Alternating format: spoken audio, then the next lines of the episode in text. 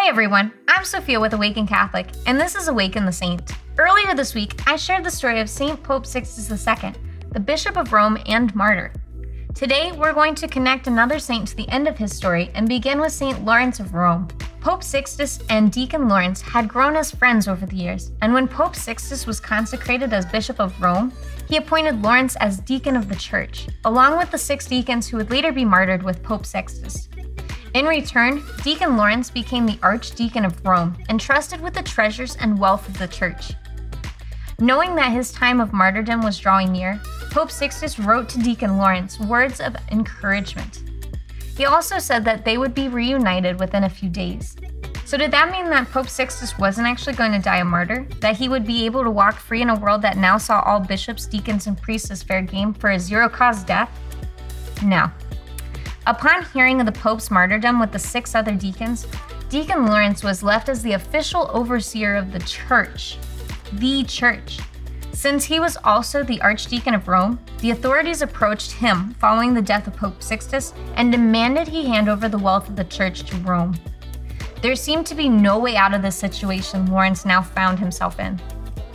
Lawrence pleaded to be given three days to round up the treasures to prepare to exchange, and was quickly granted his request.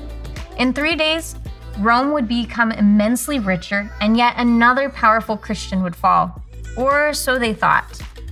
As promised in three days, the archdeacon stood before the Roman prefect to present the treasures of the church. He didn't show up with gold and jewels, but with the infirm, crippled, and poor. The church is truly rich, Lawrence declared, far richer than your emperor. Being slapped in the face with this insight angered the prefect so much that Lawrence's martyrdom would make him suffer greatly. An iron bed was placed over burning coals, and Lawrence was forced to lay down on it. They intended to burn him slowly and cook him alive. Because of his martyrdom, he would come to be the patron saint of cooks. This part of the story ends with Lawrence calling out, I'm well done on this side. Turn me over. No matter what the Romans were to do to his body, they could not have his soul. That was for God alone. St. Lawrence would also come to be known as the patron saint of comedians. It is good to look around and recognize that many Catholic churches are filled with beautiful artwork, breathtaking architecture, and even precious jewels. All this is good, given to God the best fruits of our labors and glorifying His house.